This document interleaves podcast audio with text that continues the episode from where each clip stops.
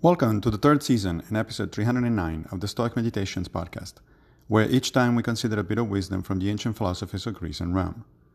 I'm Massimo Pigliucci, a professor of philosophy at the City College of New York, and I will guide you through this reading. Today's reflections come from Seneca in letters 85 9. This halfway ground of the Peripatetics is accordingly misleading and useless. It is to be regarded just as the declaration that we ought to be moderately insane or moderately ill. Seneca here is taking on the peripatetic school, that is, the school studied by Aristotle. As is well known, Aristotle counseled that virtue lies in the middle between two extremes.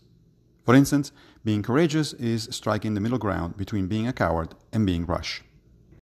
The problem is that Aristotle applied the concept also to the negative emotions, and particularly to anger. A little anger, Aristotle says, is a good thing, because it spurs people to action, for instance, in the case of soldiers in battle. Seneca, who wrote an entire book on the topic of anger, will have none of it.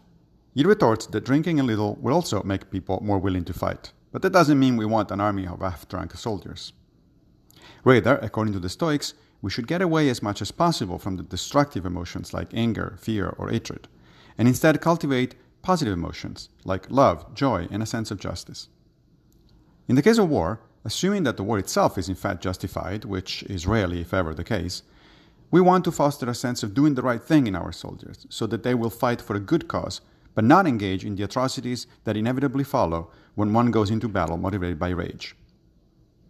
Thank you for joining me for another Stoic meditation. I will be back with a new episode very soon, if Fortuna allows, of course. If you like this podcast, please consider supporting it by going to anchor.fm forward slash Stoic Meditations. Many thanks in particular to my most recent patrons, Bugra Merdol and Krishna Rao. Also, please take a minute to give the podcast a good review on whatever platform you're using to listen to it. Thank you.